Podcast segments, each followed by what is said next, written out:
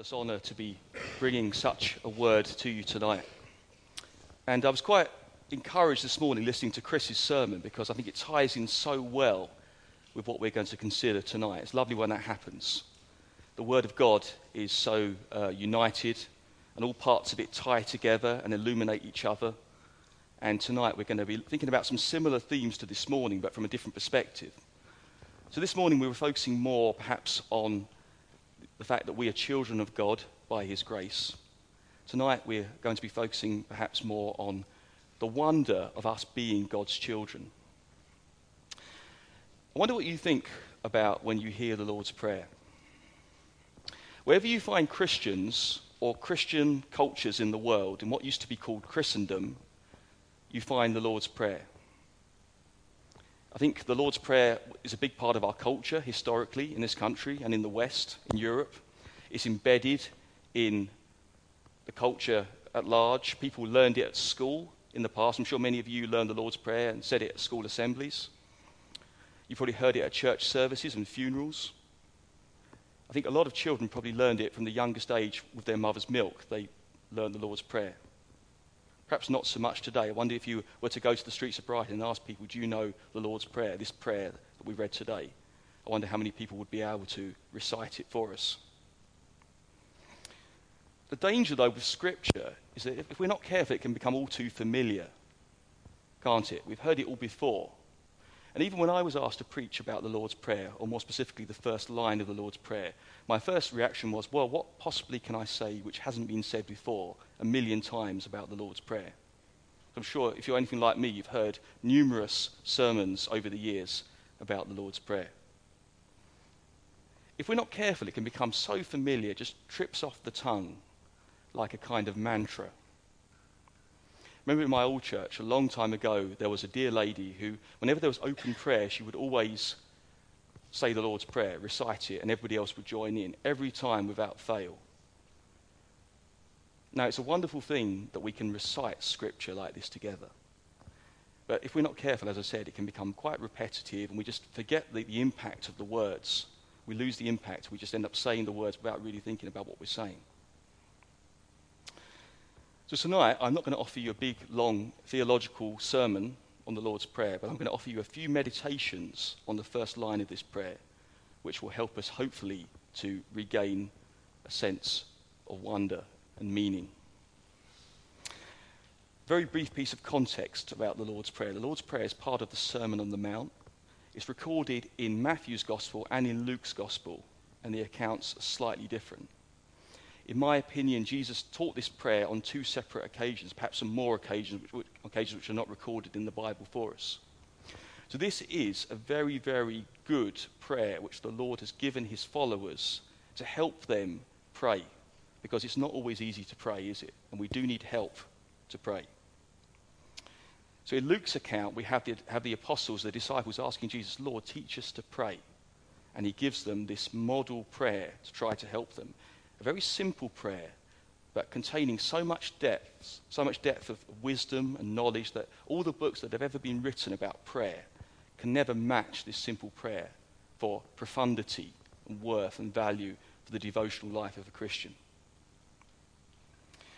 Now, we read tonight that Jesus says, when you pray, don't babble like the, the, pagans, like the Pharisees, who love to be seen by men. So these Pharisees would stand on street corners. They wanted everybody to see how religious and how devout they were. And Jesus is contrasting that kind of ostentatious public prayer with private, the private devotional life of the true believer. Now, Jesus makes it very clear that God values the heart of somebody who goes quietly and privately about their business, serving and honoring Him, rather than making a big display in order to get praise from people. And this is the context in which the Lord's Prayer in Matthew is given. Jesus is not forbidding public prayer. We see that time and time again in the book of Acts. Jesus says that we, we see that in the early church that public prayer was part of the life of the church. But in this context, Jesus is commending somebody who goes quietly to their room and does business with God alone.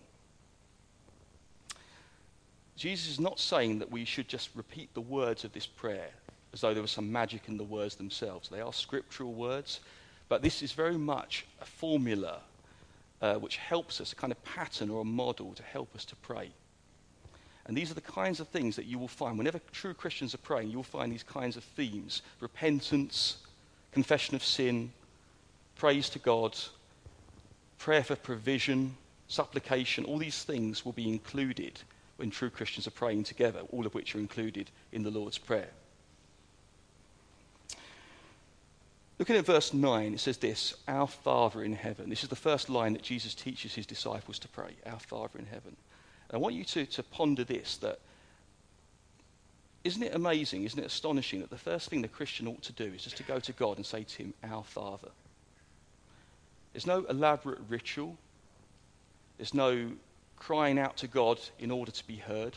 It's just a very simple coming to God like a child to a father and saying, Our Father, addressing him in that simple way and expecting to be heard. Have you noticed also that Jesus says here, Our Father, not my Father? There's a sense of plurality here. We are the people of God. Even if we're praying alone in our room, we're part of a worldwide family of believers who are also praying very similar prayers. And we are united with them in our prayers. But today I want to deal with just two points.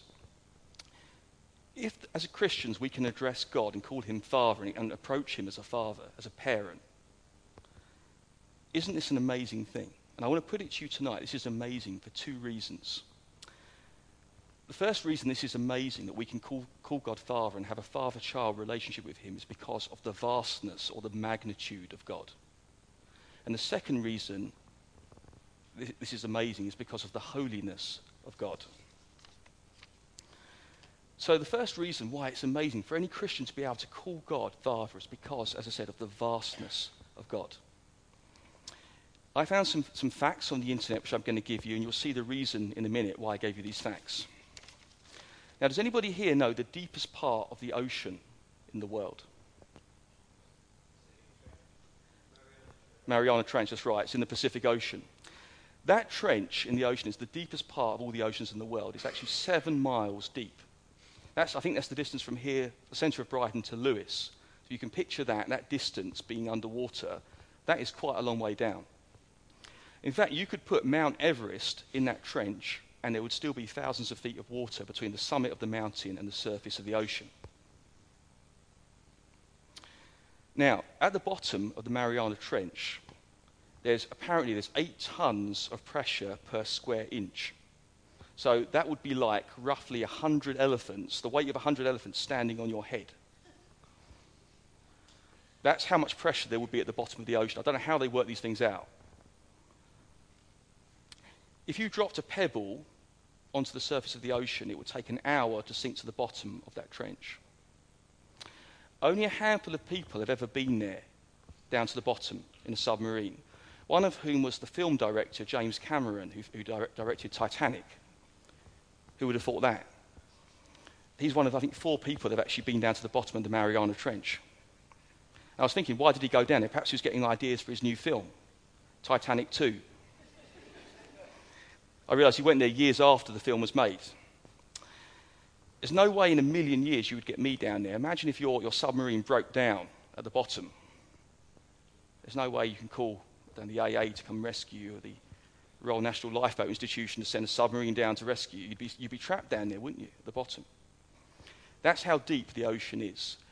You know, they reckon that the oceans are so obscure, so mysterious, that we know more about space, parts of space, than we do about the ocean floor. So let's think about outside the Earth a little bit. Think about the moon, our closest satellite, our only, only satellite. Did you know that 30 Earth sized planets could fill up the space between the Earth and the moon? So when you see the, the moon out there in the sky, 30 Earth sized planets could fill in that gap on average. The moon lies an average of 2,385, sorry, 238,000 miles away. If you were traveling by car at 60 miles an hour to the moon, it would take you half a year to get there. I was going to make a joke about the M25, but.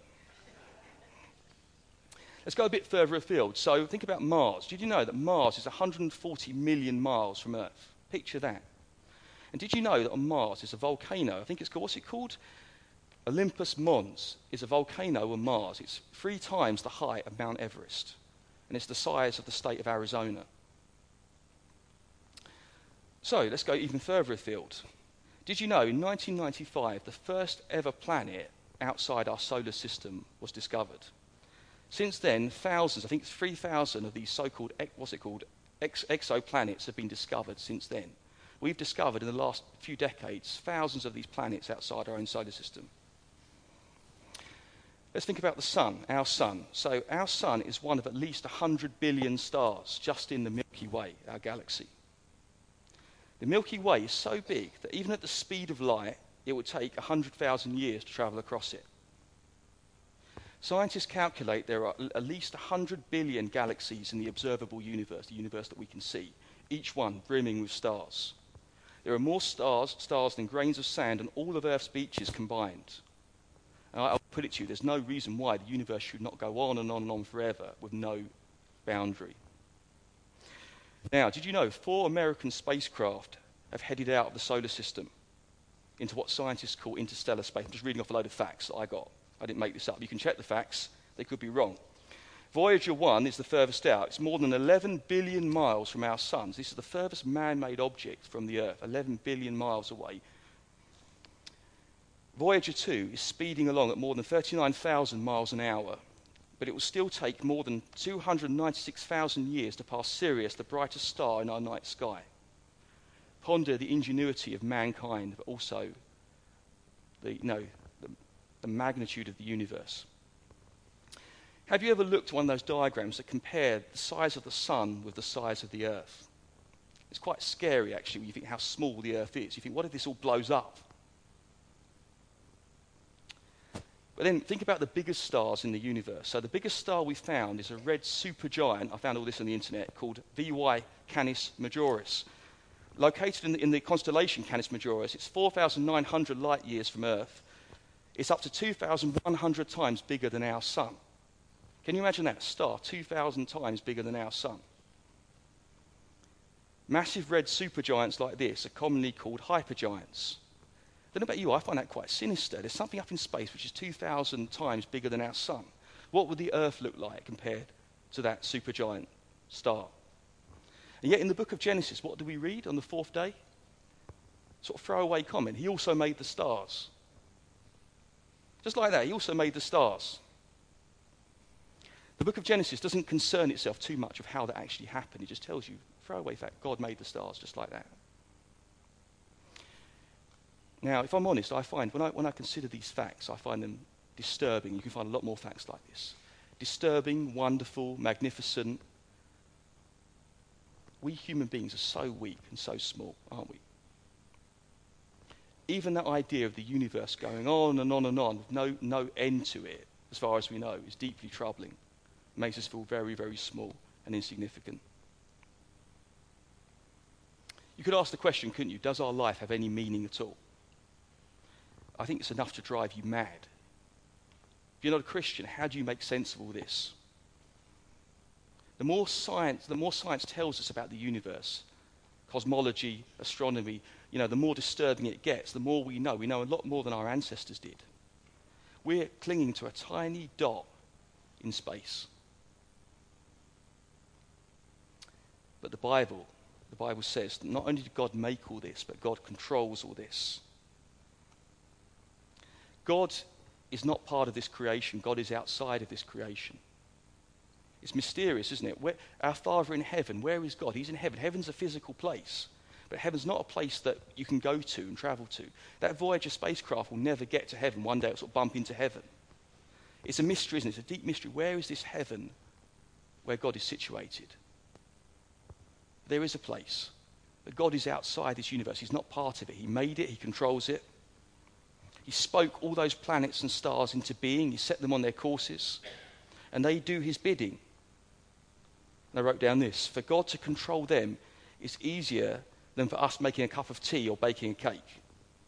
God could extinguish that volcano on Mars just like a child blowing out a candle on a birthday cake. Or he could even extinguish that great big star 2,000 times the size of the sun just like that if he wanted to. I also want you to consider that our planet is unique and special. In a sense, you could say that our planet has been elected by God. The Bible doesn't use that term. But in a sense, God has chosen this planet, of all the planets that we know about, and all the planets we don't know about to be a special planet where life, the conditions are such that life can be sustained, a good home for humanity, the, the crown of God's creation. And God has put us on such a planet. Look at, the, look at the other planets, even in our solar system, they're barren and they're rocky or they're just balls of gas. You couldn't sustain any life at all. But this planet is teeming with abundant life, situated just close enough to the sun to get its warmth, but not so far away that we would freeze. Nehemiah 9, verse 6 says this You alone are the Lord. You made the heavens, even the highest heavens, and all their starry host, the earth and all that is in it, on it, the seas and all that is in them. You give life to everything, and the multitudes of heaven worship you. I want you to consider for a moment how people mock and defy that God that controls all this the God who is outside the universe, controls that whole universe. Imagine what it would be like if you were facing that God and that God was angry with you.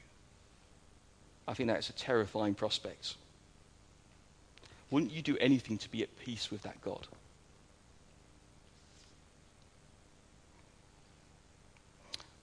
You know, friends, our, our, God is not a tame God. There's a bit at the end of, you know, Narnia, the book, you know, Lion, the Witch, and the Wardrobe, where they say about the lion, Aslan. He's not a tame lion. And our God is not a tame God. He's not a little old man on a cloud. He is an almighty creator. He's all powerful and he is magnificent and glorious. He is wonderful in every way, but also slightly terrifying. Just consider this as well. Our God could have been a horrible tyrant, a capricious, cruel monster there's no, why, there's no logical reason why God should be such a loving God. He just, just happens to be. That's the way it is. He is a loving God. He could have been a wicked God who takes pleasure in, in suffering, but he's not like that at all. How fortunate, how blessed we are that our God, the God, the true God, is a loving God, a kind God, a God who communicates, a God who reaches out, a God who saves people and brings them into his kingdom. the psalmist ponders man's, mankind's place and all this stuff. So, Psalm 8, which Ruth read for us, when I consider your, your heavens, the work of your fingers, the moon and the stars which you've set in place, what is mankind that you are mindful of them? Human beings that you care for them. Why should this God even care about humans at all? This tiny dot. Actually, God cared so much that he sent his son to come to that tiny dot and become a tiny dot on that tiny dot to become a human fetus, smaller than a kidney bean in his mother's womb. What an amazing thing to come save us.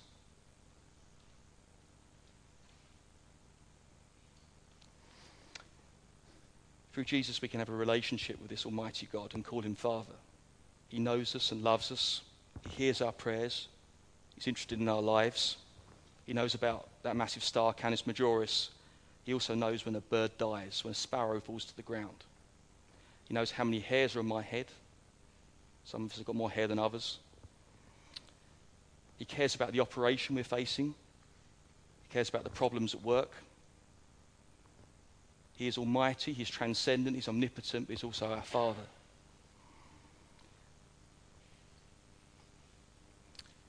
We come to him like beloved children, don't we? We don't come with fear we come with a holy fear and a reverence. We don't come shaking with fear. I mean, a God like this could be feared. We could come before him and say, This God is so terrifying. We have to kind of bring all these, these offerings to him to try and placate him and make him on our side. Have you noticed that with all idols and false gods, people always try and bribe those gods and twist their arms and try and get them on side? But our God is not like that. All we have to do as Christians is come before him and call him Father through Jesus Christ, through faith in him. That's the first reason why it's amazing that we can call God Father, because of the vastness of God. That God of the universe who creates all this and made all this and sustains all this is one with whom we can have a relationship and closeness and intimacy. And the second reason I want to give to you tonight, the last reason why this is amazing, is because of the holiness of our God. Now, people quite like the idea, don't they, of being children of God. I believe, Ruth can put me straight, the Scots have this, have this expression about Scottish people. We're all Jack, is it Jack Tamson's bairns? all, like, well, it's kind of egalitarian statement. Well, oh, they're all, you know, all Scottish people, all Jack Tamson's bairns. I don't know who Jack Tamson was. Some people like to have this idea, don't they? We're all kind of children of God. Everybody's children of God by dint of their being born a human being. In January 2016, the Pope released a video message. I've seen it. It highlights the importance of interreligious dialogue and the belief different faith traditions hold in common, such as the figure of God and love. This is the Pope speaking. Many think differently, feel differently, seeking God or meeting God in different ways. In this crowd, in this range of religions, there is only one certainty that we all have, for we are all children of God. That's the Pope. We're all children of God. It makes you wonder why we bother with the gospel at all, if that's the case. It does sound very noble, doesn't it? Very, very egalitarian. We're all children of God because we're human beings. On that basis, can anybody pray the Lord's Prayer? Can anybody call God Father? Doesn't, doesn't matter if they believe in Jesus or not. Now, there is an element of truth in this. Paul himself says we are his offspring, talking to pagan people. We are offspring. We are, in a sense, children of God because we are human beings. But we're not children in a kind of familial sense. Being a human being does not automatically make us a child of God. Well, we all know, don't we? The Bible says that God is indescribably holy. He's set apart from us, He's different from us, and He's morally pure. But we are not, and our sins have separated us from God. So we are facing His wrath, His righteous anger against sin. Now, when I was at school, mathematics was my worst subject. I was bottom of the class, but I was top of the class at German. It hasn't actually helped me at all. But I tried to calculate how many sins I might possibly commit in my life if I lived to the age of 70. So Steve can put me straight. Probably most of you can put me straight. Probably Lilia can put me straight if I get this wrong. So if I sin just once a day, I'd sin 365 times a year, unless it was a leap year. If I lived until the age of 70, I would have sinned 25,550 times on that basis. But if I sinned five times a day, I would sin 1,825 times a year. And that meant I would sin 127, 750 times by the age of 70. To be honest, though, most of us, me included, miss the mark more than five times a day. Everything we do, in a sense, is steeped in sin, especially before we become Christians. Even the good deeds we do are not enough to bring us to God or even kind of curry any favor with God. Now, think about this. If one act of disobedience, just one act, Adam and Eve, was enough to damn the whole human race and separate us from God and condemn all of us because we all have that imputed sin in us. If that one sin was enough to separate Adam and Eve and get them expelled from paradise, you and I may have sinned thousands of times in our lives. And yet, people will have to answer for every single one of those sins on Judgment Day. Probably be there quite a long time. On that day, those people that have sinned all those sins are going to stand before that God who holds those massive hypergiant stars in his hands, all those planets and universes and worlds. They're going to stand before him and give account for how they've broken his law and defied him and rejected him. You might object. You might say, well, won't God just let people off? He's such a loving God. Well, we know he won't. He loves the world, and he's chosen a people for himself and he's chosen to send his son to save the world, that whoever believes in him should not have to pay the penalty for those sins.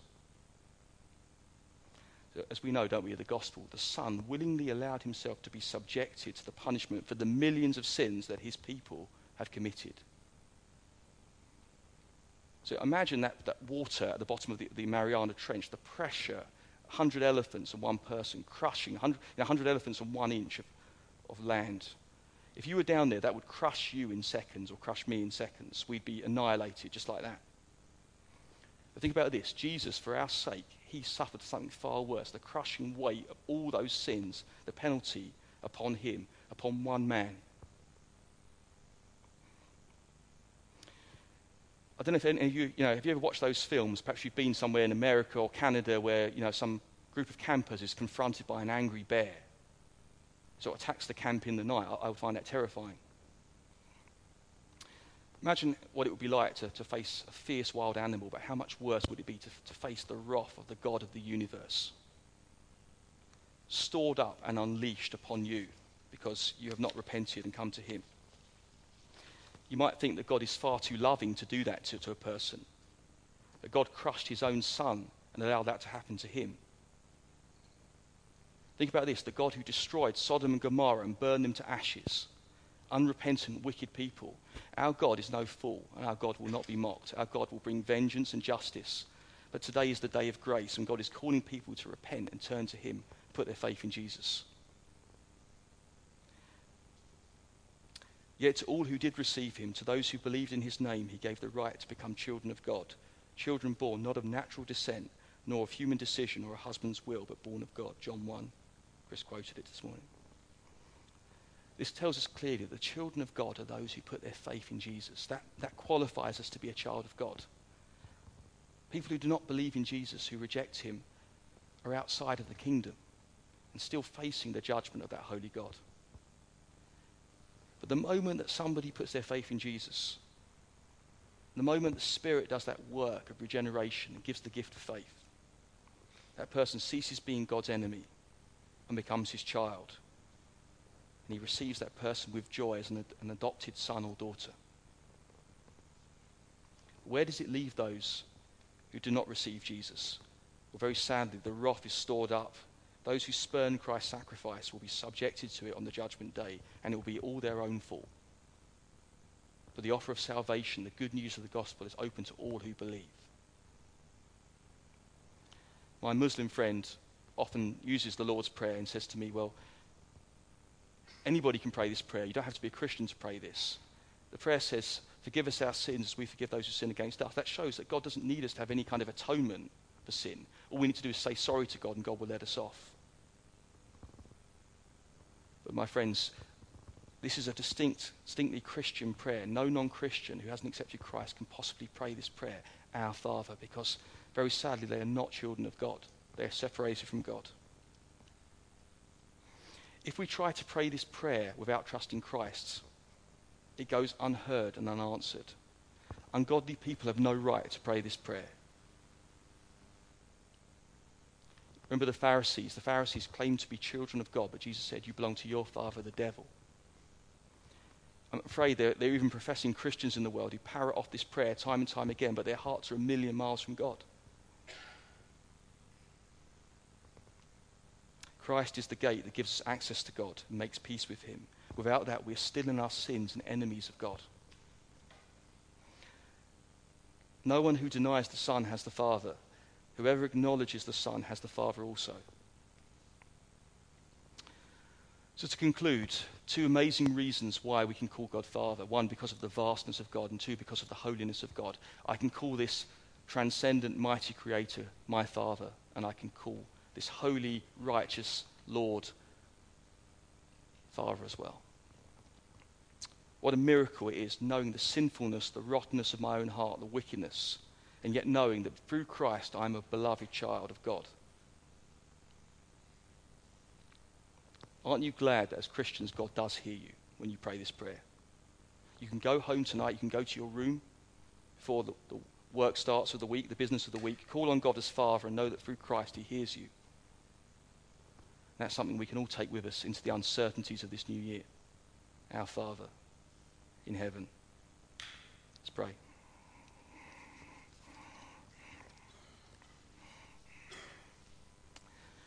Oh God, got to put, put across very well, Lord, but I thank you that we can call you Father. And Lord, you are Almighty God.